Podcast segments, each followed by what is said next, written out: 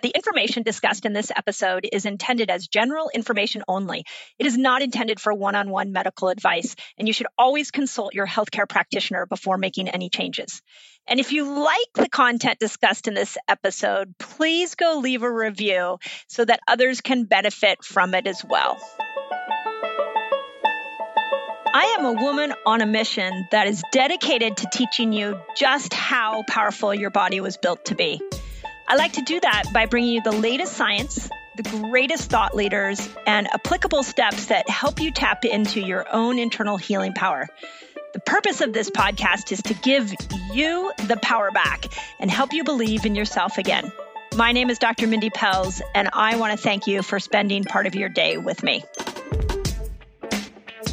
Okay, resetters. So we are going to take a different twist and actually move away from the science a little bit for this interview, but it is going to rock your brain.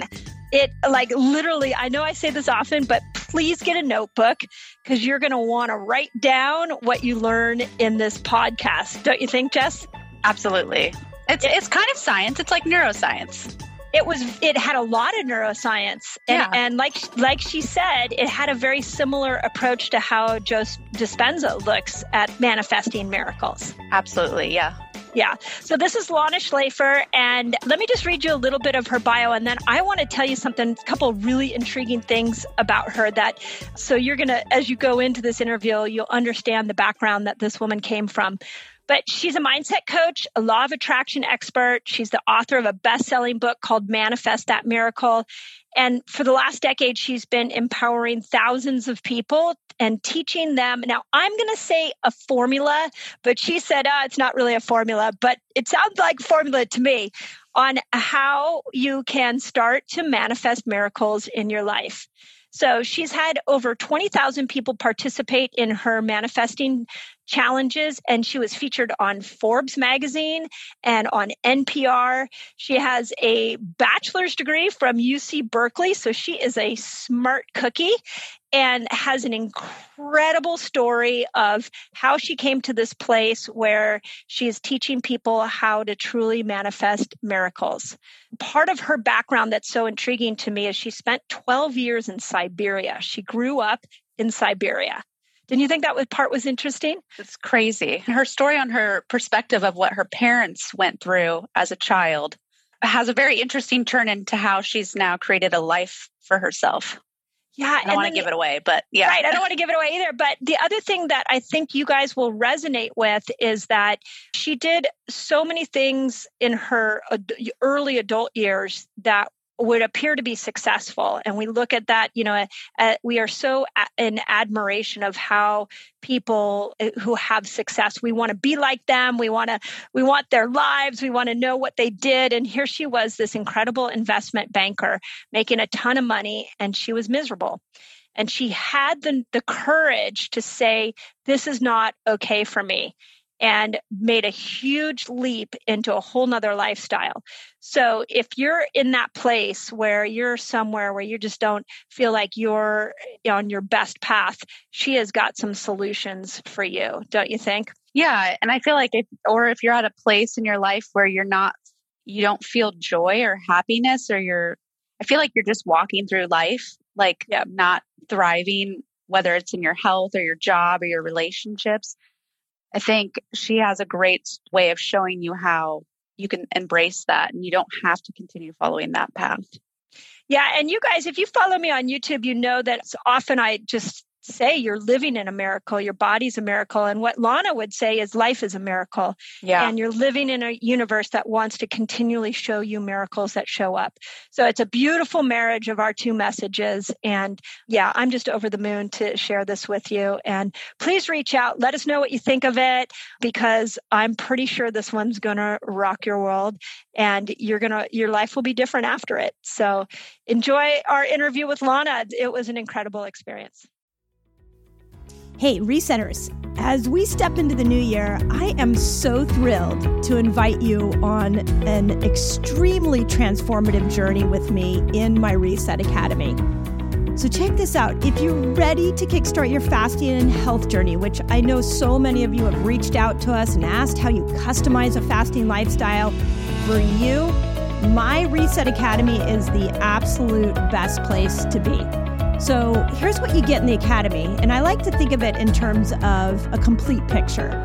So, imagine being surrounded by people who understand your journey, who are passionate for fasting, who want to lift you up and will support you every step of the way. My Academy is not just me, my team, but it is an incredible group of people that are all dedicated to building fasting lifestyles and supporting each other in it. This is why I created the Reset Academy. So when you join, you gain access to all the exclusive calls where my team and I share the latest insights, we answer your burning questions, and we guide you towards your health goals. That's not it. We didn't stop there. By becoming a member, you're not just investing in a membership, but you're investing in yourself. I am such a fan of setting you up to win this year. And my academy is the best place I know to do that. I want to keep you focused. I want you to customize this for you, and I want you to succeed at your health goals this year. End of story. So, if you're ready to unlock your fullest potential and embrace a fasting lifestyle, join me. If it feels good, join me. And let's make this year an incredible year for us all. So all you got to do is go visit drmindypelz.com slash reset academy to become a member. I can't wait to welcome you. I can't wait to see you on the Zoom calls. I can't wait to be in community with you. And most importantly, let's get your health goals handled and let's do this together. It's so much better together. Together. So that's drmindypelz.com slash reset academy. Excited to see you there.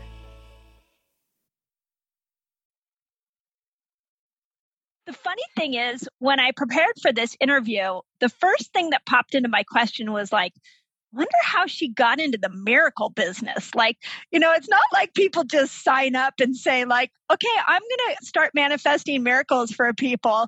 So I went and I did some research on you because I like to stalk people. And I found some very interesting things about you, right? I know. Well, now I'm excited to hear what you found. I know. so, before we jump into miracles, which I know my resetter community is just going to love, let's talk a little bit about your background because how you came to helping people manifest miracles is a is a miracle unto itself. So let's start with this. You were born in Siberia. Yep. And until born, what age?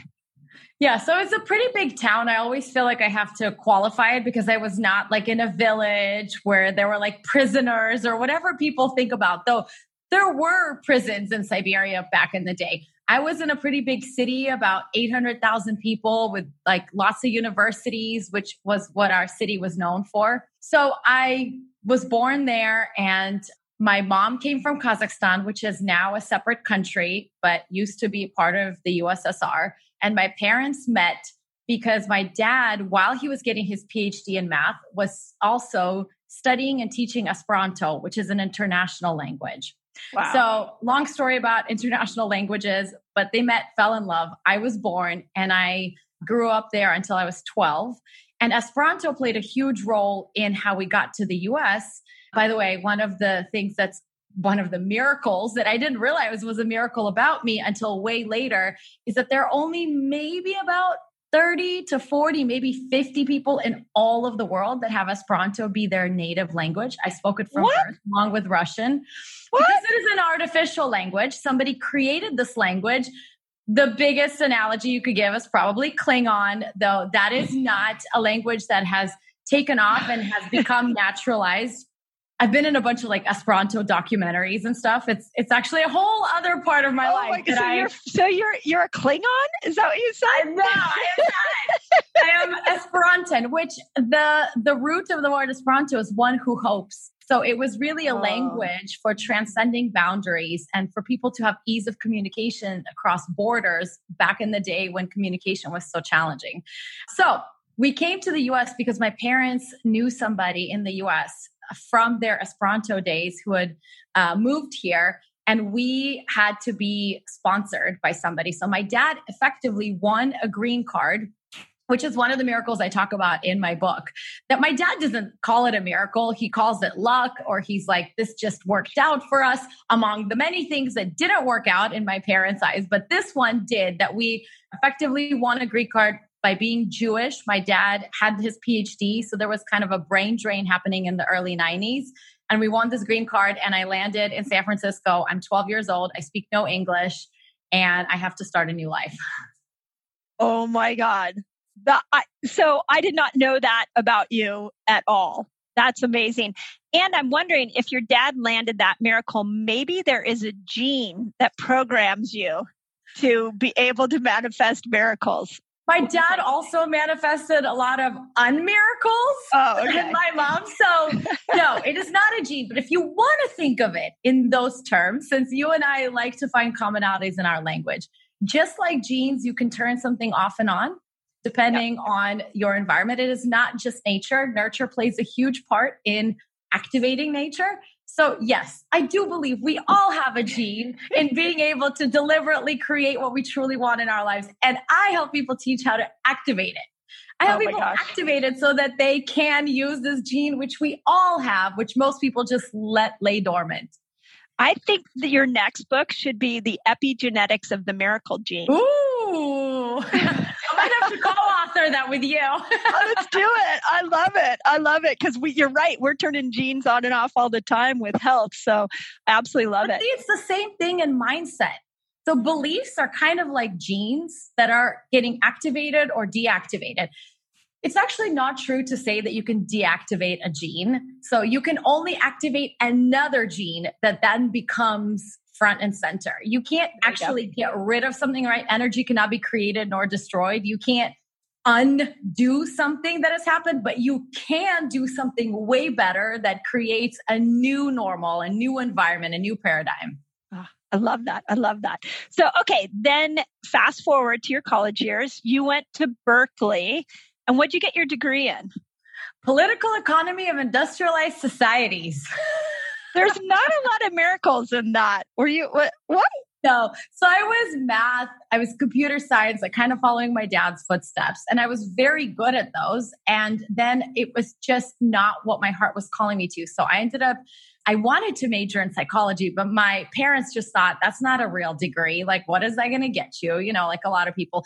And to some degree, they're right. You know, I do feel like getting your logical thinking and some hard science underneath was good. So I kind of compromised and went into econ.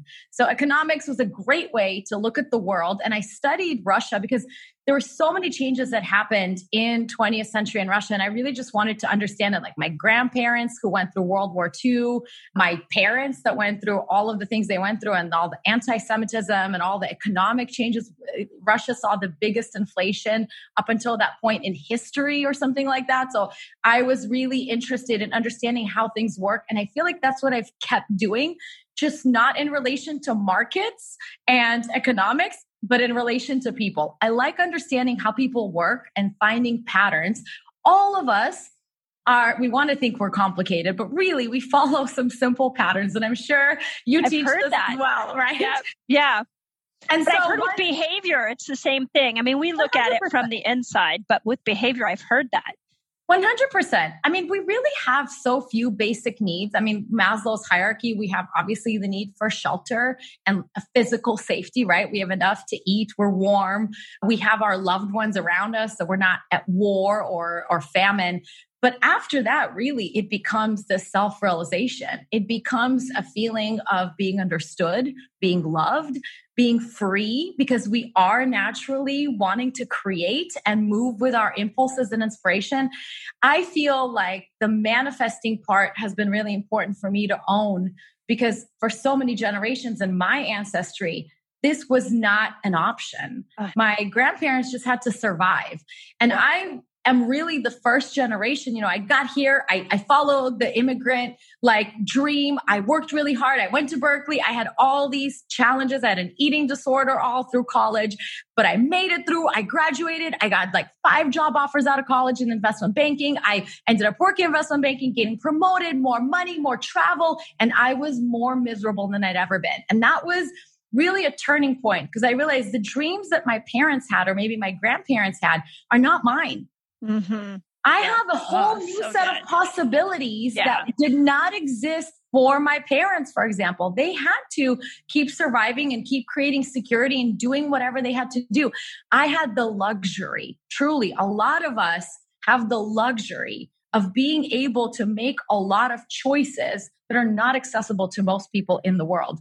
We can stay on our phone, you know, we can stay on our phone and look at social media and go down that comparisonitis and feel bad about ourselves and read news that, you know, are kind of like junk food that we're taking in.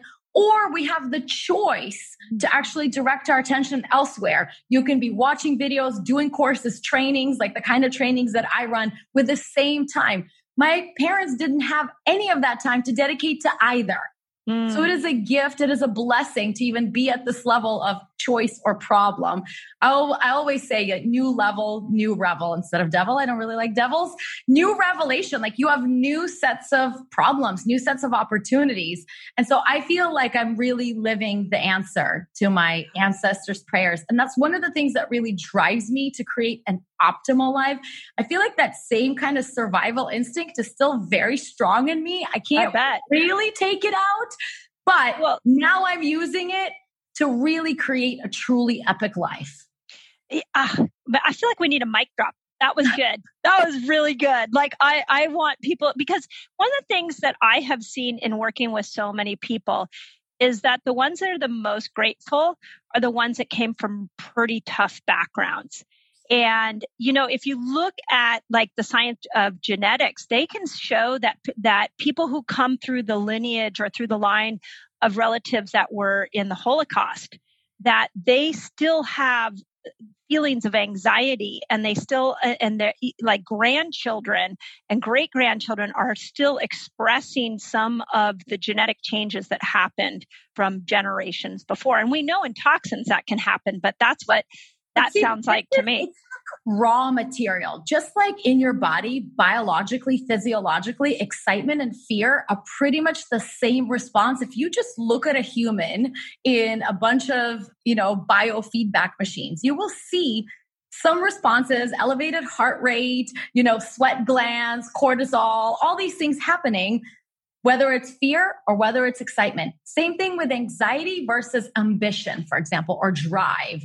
And so a lot of what we're talking about, uh, the work that I do is helping people turn on those genes in a way that is serving them. Right? Instead of eating them alive, essentially. Because, yes, I do think a lot of it gets passed down. But again, we always have the choice. We really have so much free will that we could keep ourselves imprisoned. Yep. We can yep. also use that so free will to move in any direction that we want. Oh, I love it. So, okay, so you're in investment banking, and I read a really interesting quote from your website that I'm going to have to quote because I love to swear, and you actually swear on your on your website. I so was going to ask you before the interview, should I keep my potty mouth because I have oh, a, no. Okay. No. Okay. No, you know, they've done studies that show that people that are, swear are more trustworthy. And, and uh, oh, you know, then I am the most trustworthy of them all. well, it's funny because Jessica and I were looking at your website, and I'm like, she really swore on her website. I love it. Okay. What you said was, fuck it, I would rather live than die as a pale and unrecognizable version of myself. Yeah. When you were at the peak of your investment banking career, making a ton of money, the American dream, that everybody's trying to chase. You were living it and you were miserable and left it. I felt like I was playing a role. And I am a terrible actress, so I was not good at that. But I distinctly remember one time I went through a, a, really tough breakup where I was also playing a role in that relationship. And I started to recognize it, but I could not break that pattern. And so ultimately, that relationship needed to end and I needed to do a lot of healing. But I went through this breakup. I couldn't really function. I remember one of my managers sitting me down, like, Lana, you just need to get it together. There's such a thing as com- compartmentaliz I can't even say the word compartmentalizing. I don't like it so much. I can't even say it. So, uh, like, you need to set your feelings aside, and this is how you need to be. And like, I was expected to play a role. There was no emotionality that I was supposed to show. And in my personal life, in many ways, mm. I felt mm. like I was playing a role. I think that's a lot of your, you know, early mid twenties. You kind of are figuring out who you are. So you hang out with different people. You get influenced, right? And you're. So I was definitely in that. But at some point, I just felt like, who am I? Like, I don't like this person. I don't like hanging out with her. Like, yep. and I have to be stuck with her all day. Like, something is wrong with this equation. And I didn't know how to find the answer to this. I, I really just took a hard U turn. I ended up leaving a bunch of other jobs on the table because I was already on my way out of banking, but I was going to work for a private equity firm in Marin County. I Ooh, landed which is- all these cushy jobs, but yeah. I realized if I don't do this now, in my mind, and I think women have this kind of biological drive, at that point, I knew I would like to have kids someday. I was in my mid 20s and I'm like, I'm fucked up. Like, I can't have kids. Like, I'm gonna fuck them up. And I mean, you know, it was it was a real like driver for me. Yeah. And so I was like, I gotta do some healing. So I ended up just moving to Southern California kind of on a whim. I told my parents I want to learn how to surf. Oh my God. that did not go over well. My mom cried and cried. But really, I told him I want to give myself a chance at doing something else that has more meaning and do more healing. So on my drive, literally from Northern California to Southern California, I ended up stopping and doing a 10 day Vipassana meditation retreat, a silent meditation retreat. I my, saw that.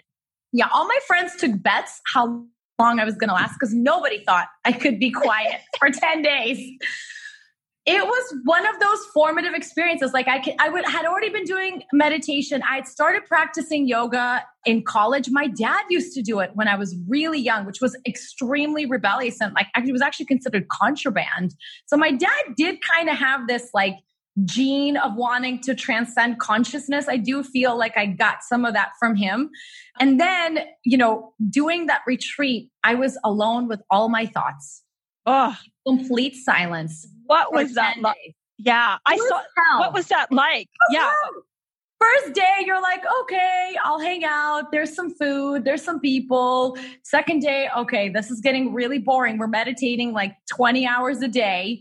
I, I'm having nightmares at night because I think just all my psyche is bringing up all the things that it needs to deal with, right? I actually had a bee sting. There's so many miracles. Okay, let me back and say something if I were to tell you about my life and about that experience during the time I was going through it, you would probably get a very different version of it. Because one of mm. the things that I teach in my work, and I've really proven it to myself over and over again, is when you change how you feel, when you change your feeling vibrational mental state in the body, you actually change your memories of the past. You also change your future, of course. But so when a healing happens, the reason I got so addicted to it is because it is a complete healing each time. Mm-hmm. So my brother and I, we went on some different trajectories. We actually have different memories of similar, you know, the same situation. He remembers one thing and I remember another. Same experience. We were both there. So my experience of it now obviously is a little skewed, I feel, but in, in a way that serves me. So, hey, if I'm awesome. going to tell a story yeah. about my life, I'm going to tell the best story, right? So I got stung by a bee. It was very traumatic. I've never been stung by a bee. I didn't know if I was going to have an allergic reaction. And looking back, there was such a miracle because I literally, this was like the fourth day. I was just about looking for an excuse to get out and get in my car and drive away. And I'm sitting, I'm like, okay, I don't think God exists. I don't use words like God because I was raised atheist. And at that time, it was like none of that. But I just thought, okay, if something's out there and if my mind is that powerful, God damn it, send some help.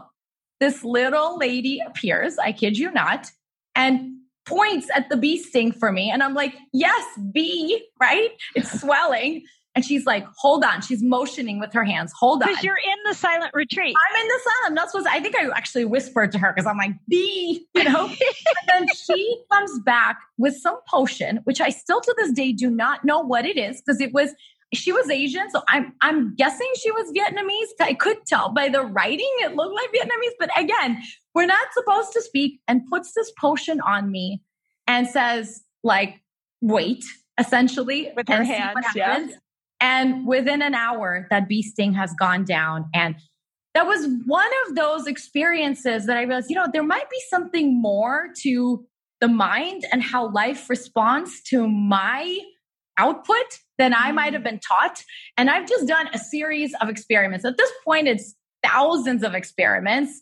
And I believe in experimenting because I don't want anyone to take my word for whatever mm-hmm. the truth is. I want them to try it out for themselves. Once you, in my book, purposely, there's no research. I had no notes of research that I've quoted about how powerful gratitude is or this, because I'm like, who cares if these researchers said it's powerful for 89% of the people? Is it going to work for you? You're only going to know if you try it. Try it. love it. How it works, right? Yep. Empirical evidence is. We call so- it we call it self science in our resetter yes. group. We always say, here's what we know. Now, here, you go try it, do self science. And, you know, when it comes to like nutrition and detox, like stop following the guru. Just here's, here's the information and now find your path with it and you will need to customize and adapt. So, of course. the Vipassana retreat on like the seventh or eighth day, I can't remember. There was just a breakthrough. I think just my stubbornness kept me there. I did go and talk to teachers and said, "Should I leave? Because am I having a psychotic break?" And they're like, "No, you're normal, like all the other crazy people that come in here."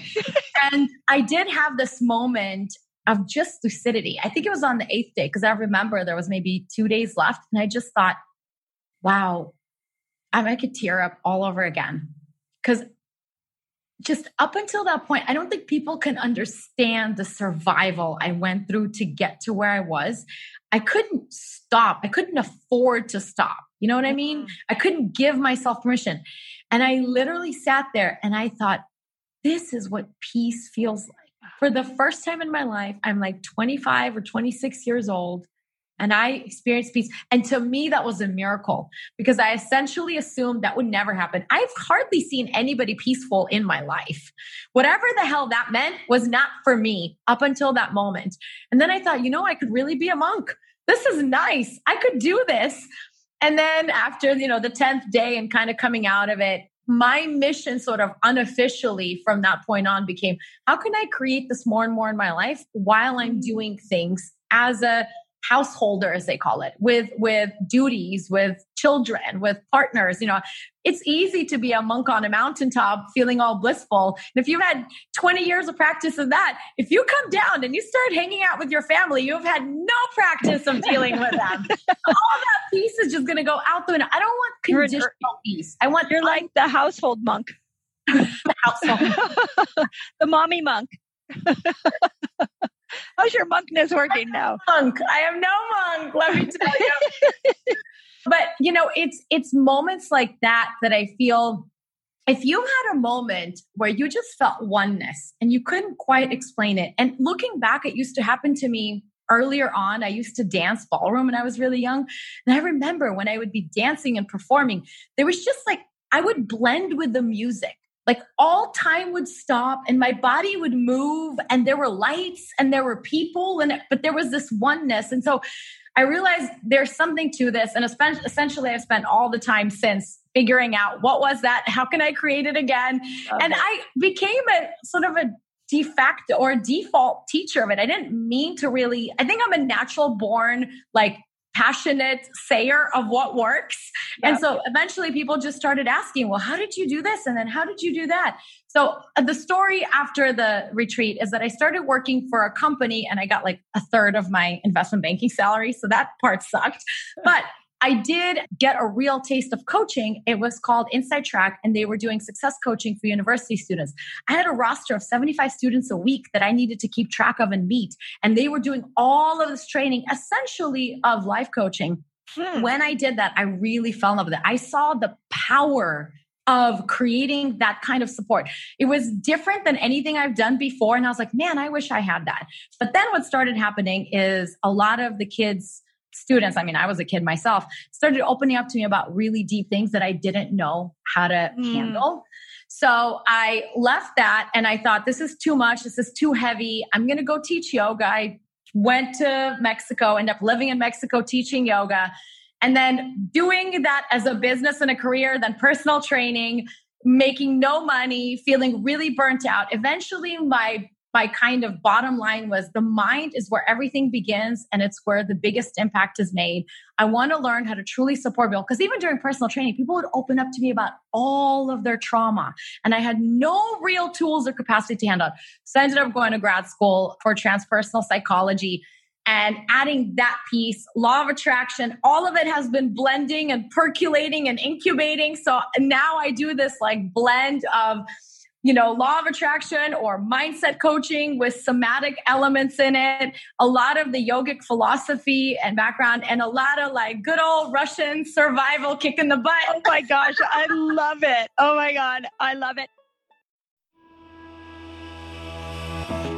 So I've teamed up with Tony Horton. Do you know Tony Horton? He was the creator of P90X, one of the most revolutionary at home fitness programs. And we created together a new fitness program called Power Sync 60.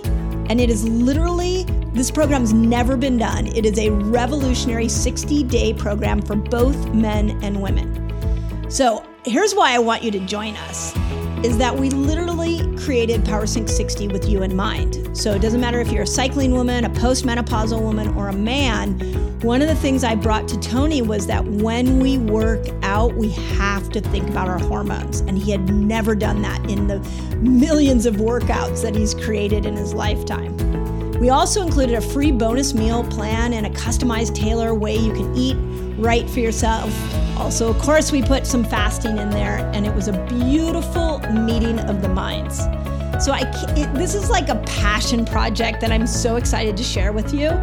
And in order to get it, all you got to do is visit drmindy.org and use the code PS60PELZ. So PS60 and then my last name Pelz, P E L Z, to get 20% off and you get lifetime access to the program.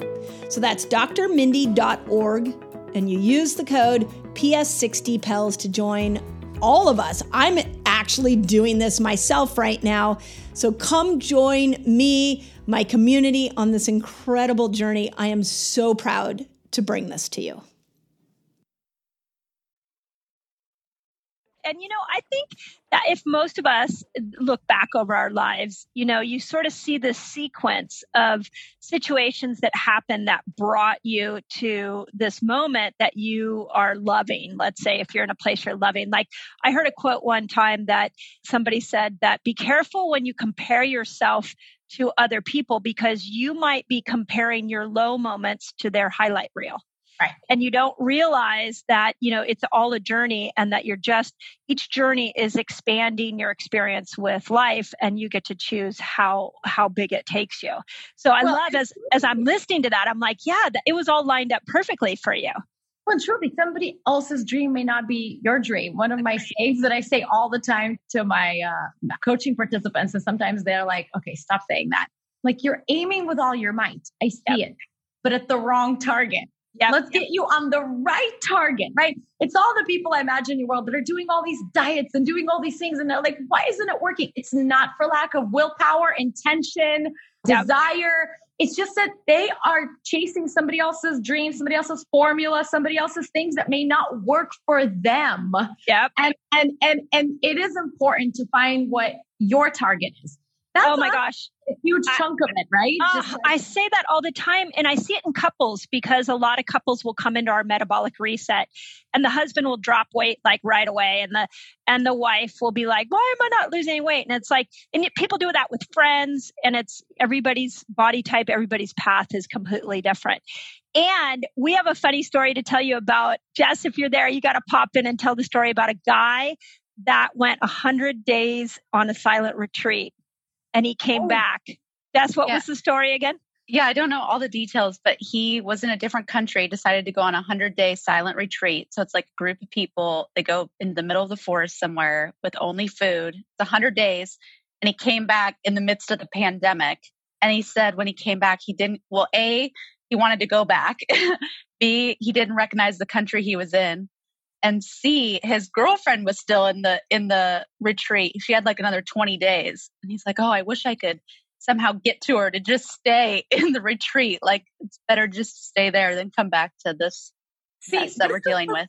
perfect example because so many people hold on to like i wish i had the metabolism that i had in my 20s for example or i wish i'm like you are spending all of that energy instead of creating something that is truly unconditional meaning covid is happening given this ground how am i going to make it fertile to grow the things that matter to me right yep.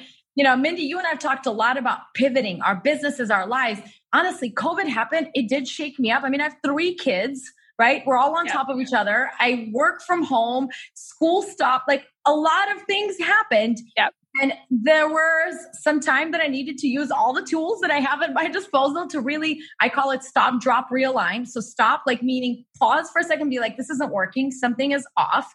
Drop you have to start dropping pieces that are resistant. And for a lot of people that's such a hard piece right? Because they're yeah. not willing to let go of needing to please someone else or have all of these responsibilities. Something's got to go if you're going to attend to your true priorities and then the realignment piece is really a reimagining from the new place where you are and i look back covid has served me in so many ways we ended up upgrading our, our house, right? We moved into our dream home. We were already in an amazing place right on the ocean here in, in Puerto Rico. We ended up upgrading my business in so many ways, like pivoting, and it can all serve you, right? Yep. All of it, like really, Napoleon Hill has this quote that every adversity has within it the seed of opportunity. Mm, so there's the seed. That. Water it, water those seeds of opportunities. And as a matter of fact, I do feel like the more pain, one of my slogans is turn pain into gain. The more pain you have, the more there's momentum. There's like a need to shift. If you channel in the right direction, boom, you're going to become unstoppable, right? Yeah. So being able to create a, a, a mindset that anything could be happening around you. If you if you really did achieve some sort of peace during that 100 days come into this world and be like i'm going to now retain this peace in the yep. midst of all. This is the next level of my practice. Otherwise how good is it? Right. Yeah for sure. For sure. So and uh, uh yeah i have so many thoughts on that and i feel like that you and i've talked about this the pandemic for me has been like there were so many things in the back my back pocket that I was like I'd like to do that someday. I'd like to do this someday. And all of a sudden the pandemic hit. And before I knew it all these like little dreams some of them were small dreams some of them were big dreams. It was like it forced me to look at what wasn't working in my life and then really look at those things that I kept saying someday someday. And then boom all of a sudden someday was now and I remember I heard early on in the pandemic, somebody said, I can't wait to see who I will be at the end of this pandemic. And I use that as a mantra in my mind. And I love it because now here we are, what, four months into the pandemic. And I'm like, wow, what a difference eh, that my life, has, the, the turn my life made by just being open to what was going to show up for me in this process. Right one of the exercises I have in the book is called the future you exercise. And there's a, a, couple of ways to do it, but one of them is essentially what you just described.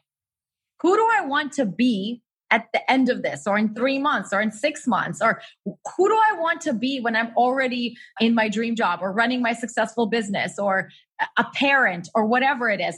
Because a lot of people think this is so typical with first time moms who are like they're just so hyper focused on the birth and getting the birth right.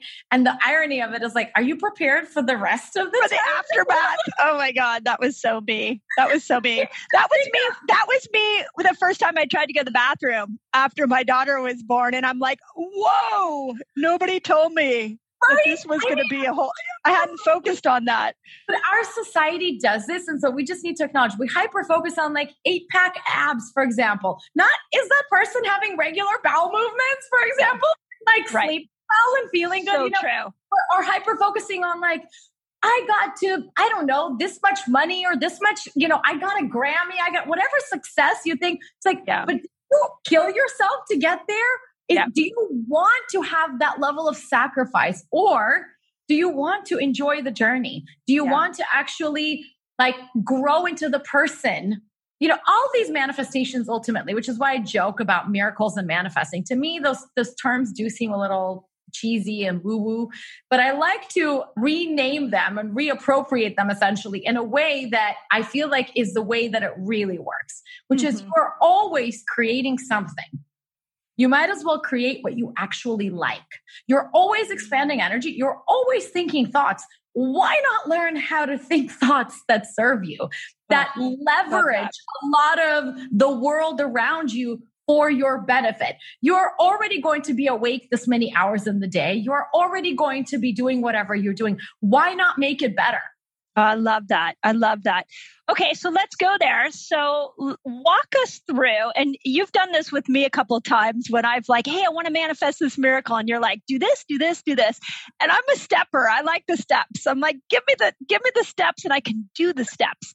So, people listening to this, they have a miracle that just seems so far out. Help walk us through some of the steps that you would recommend. And I will say this you guys all have to get her book because it's incredible. And there is a formula per se that I've learned that you have figured out. So, walk me through the steps of what can I do to get into that vibration of manifesting a miracle? Yeah. I mean, it's a loaded question. So I feel like it, less than a formula, I feel like it is a system and you need to know right. how to use the system. But there's only a couple of things that are necessary for manifestation. Right. The desire has to be big enough and clear enough. So there's a lot of momentum. It can be like a large magnet that coalesces all of the elements. And the resistance has to be small enough. So you can't be fighting within yourself, wanting it with one hand, pushing it away with the other, you know, and and having these doubts and fears and questions and all that. Now, for most people, obviously, if they are already saying I want a miracle or I want something that feels so impossible, they have a lot of resistance. They don't believe it's possible. That's that, that we're starting with that assumption, right? So the the process that i walk people through in the book is fairly simple. You start off with identifying why you want what you want. Now it sounds very simple and most people say well i want to feel more free. I want to feel more loved. I want to feel better in my body. And i start to ask them to drill down and one of the exercises in the book is to get to your core desired feelings. And there's a series of actually exercises to get to them and one of the exercises is a formative life experiences exercise, which people that do it themselves in the book will frequently write to me and say, Hey, and, I'll, and I'll, then I'll say, like, you might want to join my program to do this together because it is a really deep exercise. You write down three of your, two or three of your most amazing life experiences. So, some sort of personal accomplishment or some time when you just felt absolutely powerful, victorious, amazing, loved, like on fire, right? Full out. And then identify what were some of the, I already did that essentially. I already told you the answer because I do this so automatically. How did you feel during those experiences? Those are your core desired experiences in those moments.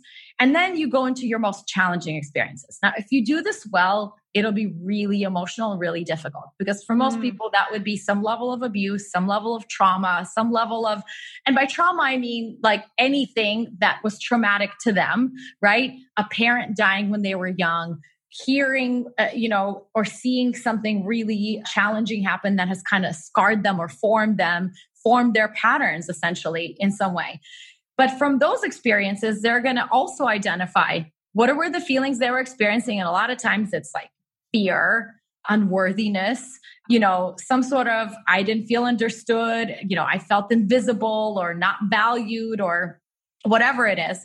And then the opposite of that emotion is what they actually truly want. So for a lot of people, they think they want that job, they want that partner, they want that thing. But when they get down to it, they, they really want to feel truly seen, for example. For most people, that's a huge thing. A lot of their trauma could be around the fact that they were not seen, that they were not valued, that they were discarded in some way by people and situations and experiences in their life. And so when they can have a desire that they know they want, that has those feelings underlying that desire, that's what I mean by aiming at the right target. So if you say, I want that job because that job is when I feel most alive. It makes me feel like I'm on purpose, like I am seen, like I am valued, like I am blah, blah, blah, blah, blah, whatever it may be, right? Right. So that it is not this like sort of manifestation light, as I call it. They just want it so that it resolves their resistance. No manifestation is going to resolve your resistance. And you and I have talked about this. Like you can grow, said. you can grow your your business, you can get your dream job, you can be married to a partner, if you can have the kids. That does not guarantee happiness. Nope. Nope. Been there, tried it. right? right. So so you need to find what is really underlying. Then you have to start feeling those feelings now, today. So mm-hmm. let's say my goal is to have my dream partner and I had a series of uncomfortable, painful, unsatisfying, abusive relationships, right? So I'm like, it's a miracle. I've never seen a good relationship. I've never had it. I mean, I kind of grew up like that. My parents got divorced. I didn't, I haven't seen a good relationship. I thought, how the hell am I going to step into the vision of it? I don't, I can't even get an idea. The Hollywood version of it really doesn't seem right. And I don't have an, an experiential view of it. So I identified some of the core desired feelings that I wanted to feel when I was with a partner. That's another thing. Identify how you want to feel, not how you want other people to feel and external things that you want to prove to somebody. Oh, I did it so that I can prove you wrong. That that's not a lot of manifesting energy. That's not a lot of fuel towards whatever you want. So once you identify I wanted to feel really welcomed in my bigness. I have a very big personality. I'm really intense. I heard messages loud and clear from my early life that I'm not very lovable because I am very stubborn. I am very, I heard a lot of that. So, and I thought, I just want somebody who is so kind. Like kind kept coming to. So in their presence, I feel like I can be kinder and I, I feel that kindness all around me. And that was you start of, with kindness. You were like, I'm gonna if I want kindness, I'm gonna be kind. That was the, the clarity that I came to. I was like, well, I'm not very kind to myself at all. Oh, we got to figure this out, Lana. Like, what are we going to, you know, that was the realization for me is I want something from someone else that I am not at all giving to myself. So essentially my capacity to receive it is blocked. There, there are partners that are kind, but my door is locked. I cannot Brilliant. let so I had to start with myself. There was all the healing journey that I took, all the things I did. And really, when I met my husband, one of the things that stood out to me so clearly is I felt like, wow, he feels like that faceless, nameless partner in my vision. I just felt this softness and this like tenderness and a kindness, like a welcome. I felt like a familiar feeling.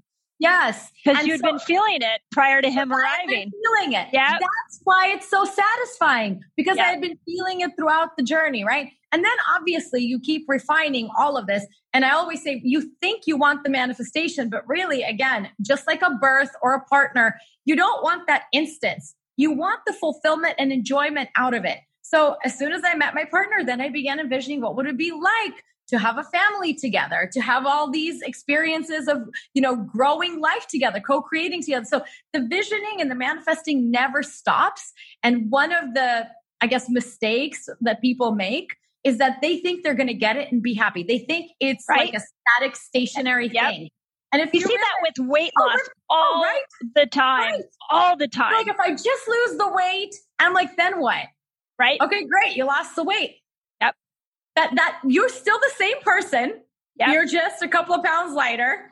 In the slight, and as a matter of fact, a lot of times it triggers some sort of a re-traumatization for a lot of people. Yeah. Especially, I have a whole thing on weight. Right, weight is protection. I was just going to say, weight. there's a lot of reasons yeah. people become muscle weight, fat yeah. weight, water weight all of it is protection. So one of the exercises that we do in my program is we actually for people who have a lot of resistance around their body, one of the the mindset tricks is we take whatever part that has been paining them, that has been uncomfortable, if it's weight or let's say you've had back problems or whatever, you start communicating with that part of your body. You develop a two-way communication. Mm, so they'll actually start talking to their fat They'll start talking mm. to their pain. They'll start talking to their, yes. I don't know, wherever kidney stones, whatever they got going on, right?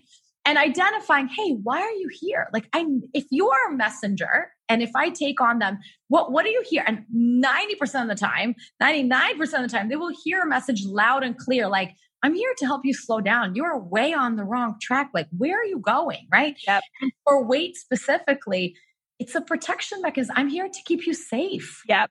From yep. the world because the world has felt unsafe. And so we have this whole experience of actually being grateful for the weight that we have. So one of the things I, that I say in the book is to get what you want, you've got to want what you've got. Ooh. To get what you want, you've got to want what you've got. So these people that want the body, that want the health, but they do not want what they've got. That is the key that Good. unlocks the future you want. You have to want what you've got. So you have to find a way to appreciate whatever parts of this that can serve you. I love that. You know, I one of the things I do with my resetters is I break down what fat is and that fat is actually saving your life because your body is storing toxins and fat. So if you could look, and I tell them, uh, you know, look in the mirror and look at the fat and thank it, because really? if it didn't create the fat, it would put it on the organs, and you and you would be have worse problems than you think you have right now. So I'm going to add that in. That's Brilliant. that's amazing. You know, it's a great pattern interrupter, right? Especially oh yeah.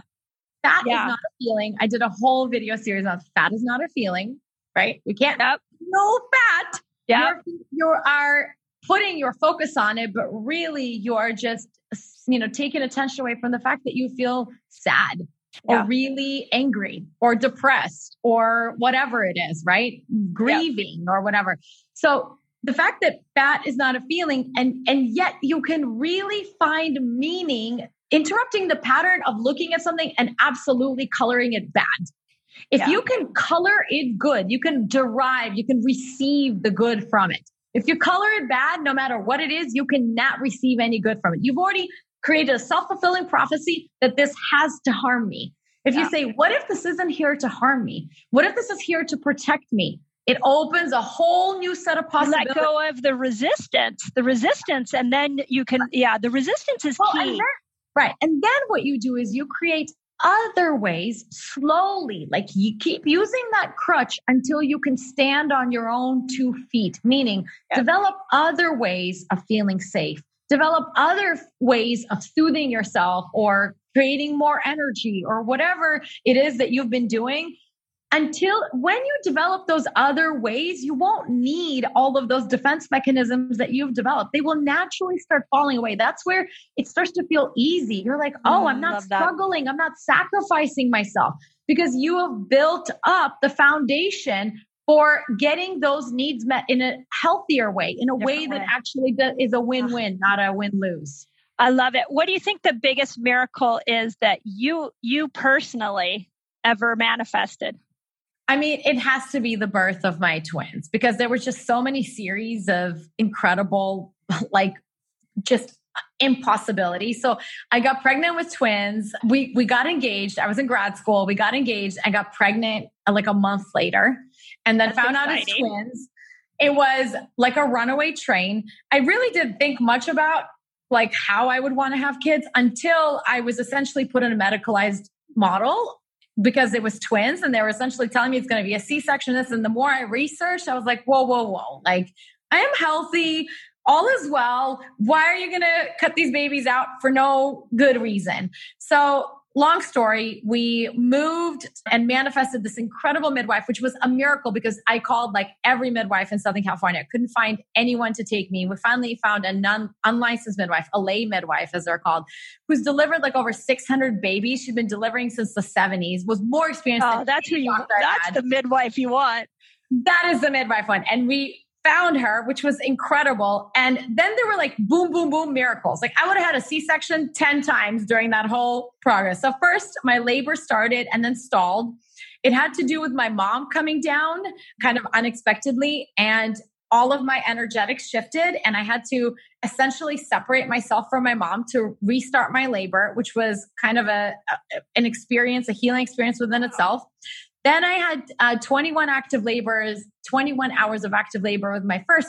I knew he was breech. That was another reason that I should have had a C section. But by the time that he was coming out, it had been three and a half days since my water broke. So all that time I was laboring off and on. My midwife let me high doses of vitamin C, echinacea, all of the support. She knew a lot of holistic things. She would pray over me, which was still weird for me, but bless her, like for doing that. And my son was born, yeah, so actually four days after my water broke. And he came out breech balls first, actually. She said, reach down and feel your son's balls. I call him a ballsy guy. So he's born, and then my daughter, we expect her to come out any minute, any minute. And my labor, I'm I'm having contractions. I am dilated, and she's not coming.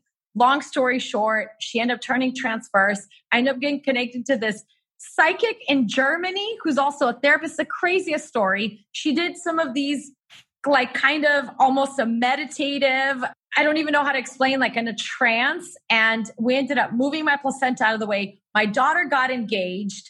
And finally, I gave birth to her 33 hours later. You can read the wow. full story on my blog. But this is all of it was unusual. There were, oh, and my friend flew in to take care of the firstborn right 10 minutes after he was born. Wow. And such a miracle, too, because who would be taking care of him while my husband and I are essentially laboring with the midwife? Like everything lined up. Series of unbelievable things happen. And I tell you what I did from what I shared earlier. I kept focusing. I don't care if I birth in a hospital at home. I wasn't getting attached to the specifics. Ah. I said, I want a sacred, safe, welcoming birth. That was everything I focused on. I, I want to feel supported. I want to feel safe. I want to feel like there's that. there's a connection between all of the people in the room. And so that is what created the birth experience for me. And I did have to work through a lot of fears and a lot of challenges throughout that experience. But in the end, it's it's kind of been my model that miracles really are possible. We are far more capable than we possibly realize until there's a need. And for me, it was literally a need. Like birth or death of my kids was the biggest need I've right. had. Yeah. That power of thought, that power of focus, and the power of desire that we have yep. is unlimited. And I want to keep discovering. I haven't I haven't found a ceiling to it yet. yeah, amazing. What do you think is the biggest miracle one of your clients has had? Oh my God, there's so many. I mean, you got to narrow it down. Like, are we talking about like career, financial, health, like relationships? I, I don't know. I'm like, there's, I, I my book is full of. I don't know, but surely there's like the one that like sticks in your head. You can do it on health since we talk a lot about health here, but I think that there's always, you know, as you work with people, there's like those those people that you work with that you're like, ah, like not only was the miracle amazing, but the the person was so ready for the miracle to change their life. Okay, I'll give you a couple because I really can't narrow it down. One was somebody came into my program and she had uh, received, I think it was stage two cancer diagnosis. And she was supposed to come back. It was under watch. It wasn't anything that they were going to do about. And she literally signed up for this one. She's like, What do I have to lose? I need a freaking miracle. And I think she had three months till her next checkup. Long story short, when she went back, they couldn't find any evidence. Wow. Wow. That is obviously that's, an exception. That's like, like Joe Dispenza's work. Right. And so the doctor was like, well, uh, Joe Dispenza work and I are very similar. Yeah. We, we a lot of similar things. Yeah. So the doctor was like, we must have made a mistake the first time. Like the doctor couldn't admit that this could happen, that the body had the capacity to regenerate and heal in this way, right? And one of the things that we had worked on with her is who cared? Because she was like, the doctors, but this, but this, but other people say, but the experts, right? We worked on it, it, you know, Abraham Hicks, Esther Hicks has a saying, and Michael Beckwith uses it as well, that one with God is more powerful than millions without you know and maya angelou has this great quote that i that i love that i come as one and i stand as 10,000 and if we could all love come that. as one and stand as 10,000 like imagine the power we'd have but another there's some miracles that are personally very meaningful to me and it has to do when people come to me and let's say they're at the brink of divorce and there has been either infidelity or a lot of just pain that had you know, layered in so many ways that they just cannot seem to find the way out. They've done counseling and therapy, they've done a lot of things, and they're like, listen, I'm leaving my husband. I just want to work on myself. And what ends up happening is that you you rebirth yourself you create a whole new you through doing this work all of a sudden you put, become totally irresistible to your partner because you no longer need them to do anything for you. Mm-hmm. You no longer have this resistance and like you have to be this way, this has to be done. You're doing the healing on your own.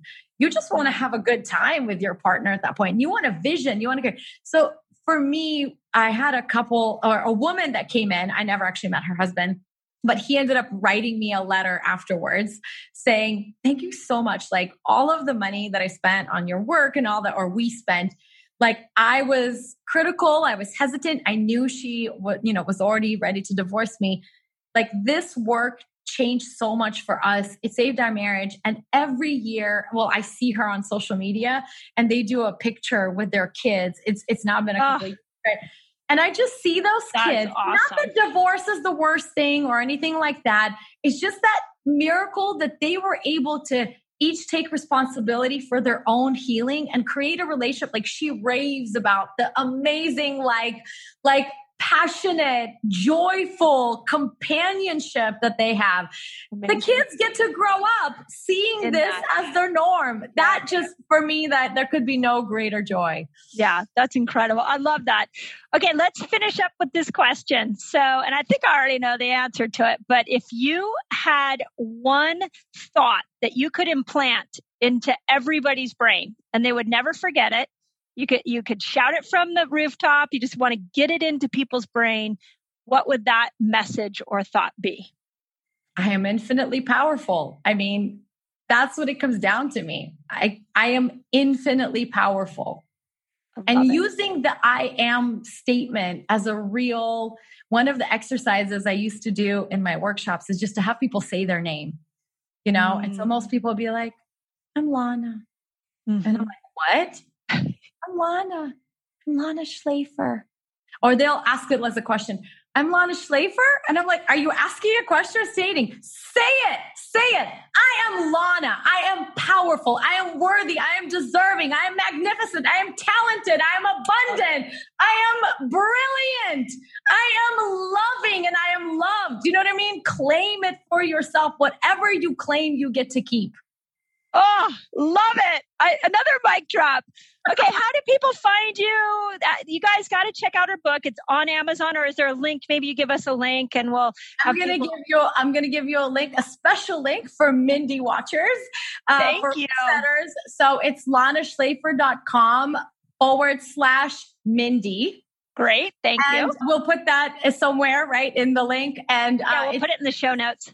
Yeah, it's a special link for you guys so you can come and get the book for free. And you can also buy it on Amazon if you want, but we do have it as a PDF and you can get to know me and a little bit about my work and get involved. I have a similar membership like Mindy. We do these monthly Miracle Jam calls where I, I love it. The Miracle Jam is the Miracle so Jam. We jam Such a great name. Right? I know. Who doesn't want to be a part of a Miracle Jam? I would get like a reggae band behind. Yeah, you should. Like, when COVID lifts up, I am Mindy. I am. I we are it. so doing it. Yeah. Uh, so yeah, you can learn more. I mean, I'm everywhere. Instagram, YouTube, you know, Facebook, you name it. Yeah, amazing, amazing. Well, I've had many conversations with you, but this one might be my favorite. this was awesome. You know, we, we speak so often that we approach like the process of really doing the impossible just from our own respective fields, right? Yeah, because yeah. so many people come to you and they think that what they want is miraculous. As a matter of fact, they sometimes don't even allow themselves to want it. They think it's so impossible.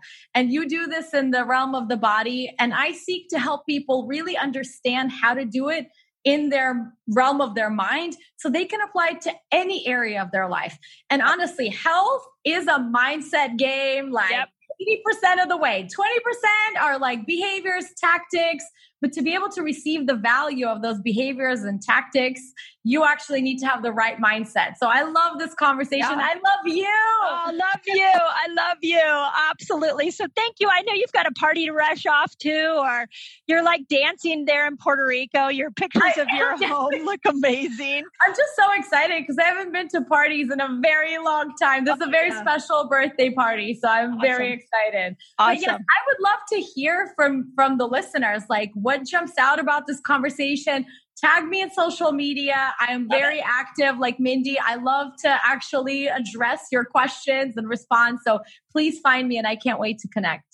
Yeah, and we unite in that that understanding like you're like infinitely powerful and I feel the same thing about the body like there is so much power that we can tap into and we're never taught about. So we are miracle makers. Yeah. Like we are born miracle makers. And yep. I always tell people you just need to remember because you did it. Yep. we fall asleep. learn it. You just yep. need to remember you already got this. Yeah. or go hang out with a kid for a little while right. and watch how they just embrace life and remember that that is the way you used to embrace it until you fell asleep. So. Why do you think I have three? right. No, it's great. For teachers. yeah. Well, I don't think I'm going to have more kids to be able to get the miracles. So maybe I'll join your course. That might be the there next you go. Good so. solution. You're awesome. And resetters, go check her out. And like she said, tag her in the posts. And really, this was an incredible conversation. So thank you and go dance your little heart out. Thank Appreciate you. It. Bye. Nothing that I love to talk about more than wine. So, I got to tell you about Dry Farm Wines, which is my absolute favorite place to get wine from for many different reasons. One, they're keto friendly. You didn't hear that wrong. They are literally keto friendly. They have no added sugars, no added toxins, and they will leave you feeling amazing the next morning. So go check out their website. That not only is the wine incredible, but the people behind the wine are amazing. You guys know how I love people who are on a mission to serve the world. Well, Todd White and his crew are on a mission to help people drink healthy wines and enjoy the whole experience. So they taste amazing. And if you go to dryfarmwines.com backslash Dr. Mindy Pelz, they will actually send you a bottle for a penny. So give it a try. Let me know what you think. And cheers to an incredible wine experience.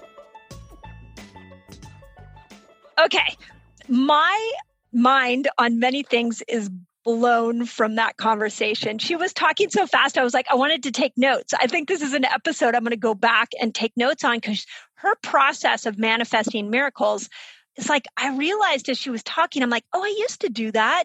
Yeah, the things I've manifested in my life, that's exactly how I did it. And it was really insightful. And I love that she's like, you know, stepped it out, which is mm-hmm. the way I mm-hmm. love to receive information. Yeah, I, I, feel like she'll be a guest that we bring back a couple times because we had so many questions that we didn't even get to. And I didn't oh, yeah. even care because her process of what she was going down was so amazing.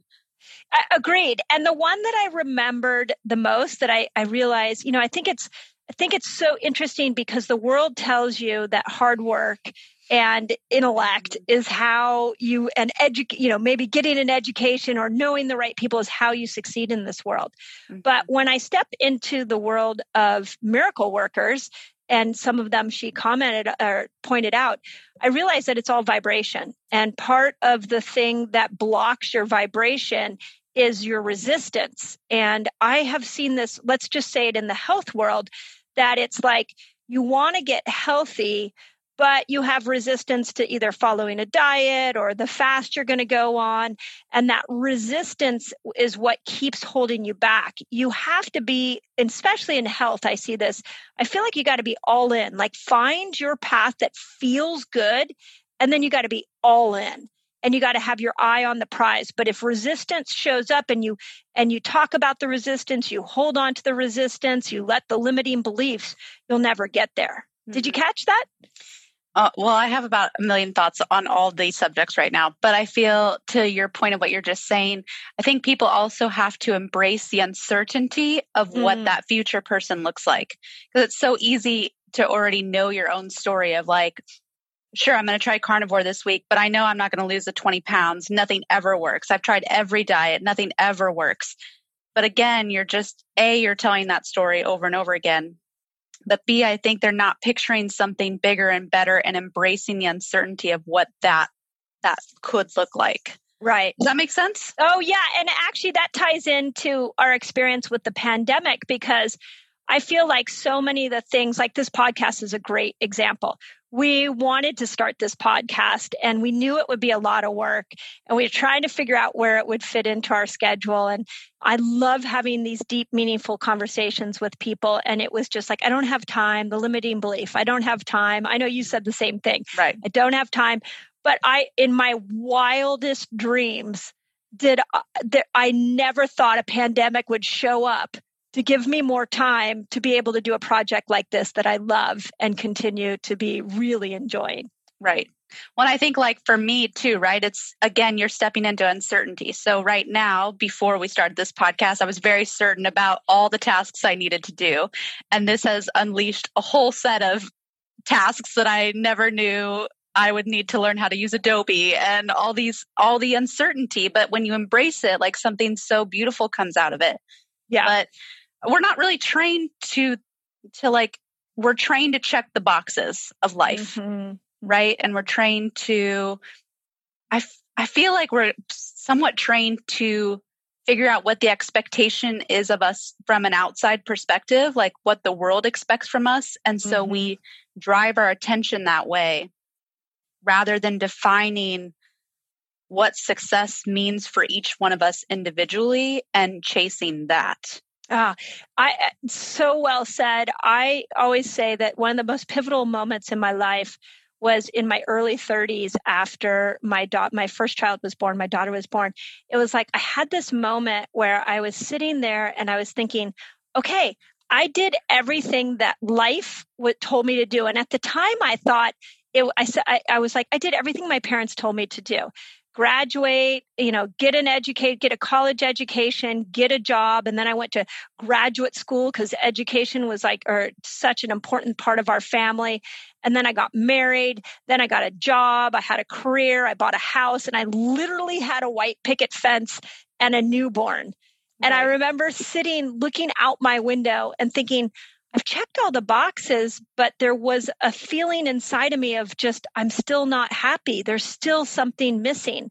And I remember going to my mom and saying, you told me to do this path mm-hmm. and I'm, I did it. I did it. Like, do I, what do I get now? What do I do now? And I remember my parents, both my parents laughing and they're like, we didn't tell you to do that.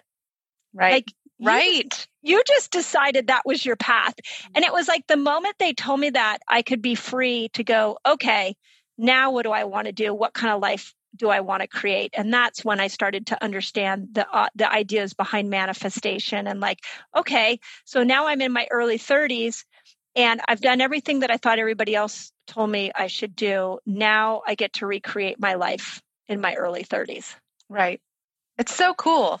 And it's just, I think, something that I wish that we were taught at a younger age. I still yeah. even find myself to this day knowing all these brilliant things that we've been taught. Like I'll find myself like, I, you know, it's probably time to have kids. Like, but there's like something in me that's, but I don't really want kids right now. I got all these things, but the checklist tells me that I'm at the age where kids should start to be happening.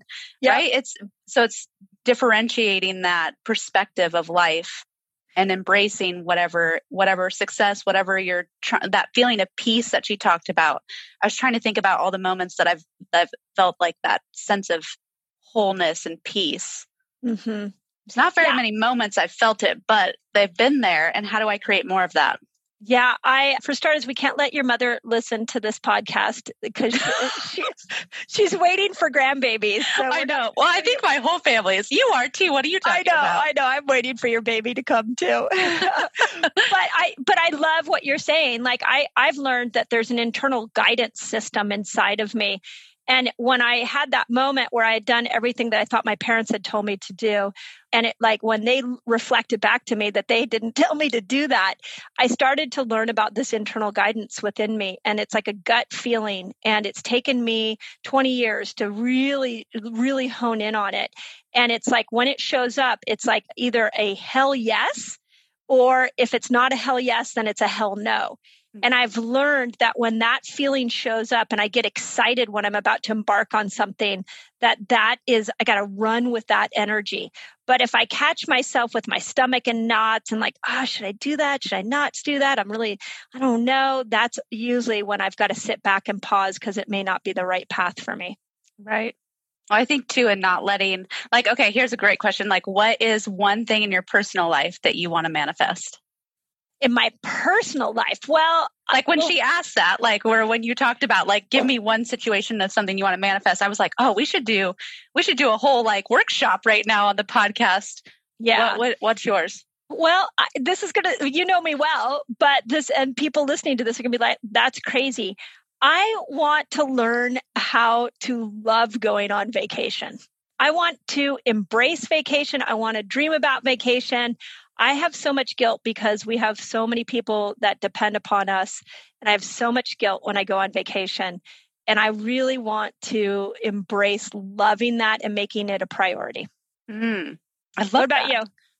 I was thinking like something that I want to man- manifest is a home in Italy. Like it's it's just like oh, always sitting there, right? That too. But as I'm sitting here, as I was thinking when she was talking, I'm like, okay, what do I want to manifest? I want to manifest a house in Italy. I feel, I felt like that's one of the times I can clearly say that I felt like whole, like just this sense of peace. I love it. And I will say that here's like where the exercise of manifestation comes in because then I start to think, well, what will my family think? Oh, she's persnickety, has a house in Italy. Like oh, that ah, must be so like voices of opinion start mm-hmm. to infiltrate and then I start to question whether that's something I want to manifest or not. But I think that's part of what she was talking about today is like just being so clear on what your intention is for your life, what success means to you, what you want to manifest, not yeah. allowing this outer external voices or opinions to to come into play because you only have one life to live so you right. might as well do it for you right and those are other people's voices which is right. which is my issue with vacation is that like i have this sense of like responsibility to our patients and like you know i just want to make sure that i'm always there for people and i'm like but what why? I mean, when you know, whenever I go on vacation, people are like, "Oh, I'm so happy you're going on vacation." I just had it this morning where several right. of our patients were like, "I'm so happy you're going on vacation. You deserve it." And I'm like, "Yeah, yeah, I should I should take that mindset." If you're not there for you to have a break, then how do you effectively be there for other people to have, you know? It's yeah. like you got to like that self love. And I think the awareness to fully embrace who you are as a person and embrace whatever it is that you're wanting, whether it's a vacation or a house in Italy or a new job or the perfect weight spouse, loss. weight loss. Yep like you have to embrace it for you and you have to like step in to what she was saying you have to step into what that is going to feel like. Yeah. Yeah. Yeah no, i could talk was, about mindset all day long. I love i, I love mindset. I, lo- I love mindset and you guys uh, let us know what you resonated with. Let us know what miracles you're working on there is something powerful about that collective energy of of talking about the miracle getting in it. And actually i'll tell this story. I forgot to tell her this that we have a connection to joe dispenza. I'm, i have like one person away from joe dispenza and i really want to pick this man's brain. So if anybody's out there listening and they know joe let them know. it. i really want to and so I, I i sent her a vox and i was like okay lana tell me what I need to do to manifest Joe Dispenza. And she told me, here's what you're going to do. You have to feel like he is already on your schedule. In fact, we might want to even just put him on the schedule. I love it. And you have to feel like it's already happened, it's already done. She goes, I would even tell you to send me a Vox back with your excitement about how you've already booked Joe Dispenza, what's going to happen when he comes on, how are you going to, you know, what kind of questions like go ahead and start celebrating now and get into that energy and it will show up. We're doing it. We're, We're gonna totally do it after this. totally doing it. So it was awesome. So you resetters, let us know because we really enjoyed that conversation. And check out her book, awesome book, and just a woman on a mission, which are the ones that we love. So hope you guys loved that interview as much as we did. You put the whole foods in, you take all empty foods out, you put organic food in, and you shake bad toxins out. You eat keto biotic and your microbiome shouts. That's what it's all about. You put fast cycling in, you take over eating out, you put the good fats in, trying seven fast types out. You download Carb Manager where your food is all graphed out. That's what it's all about. That's what resetting is all about.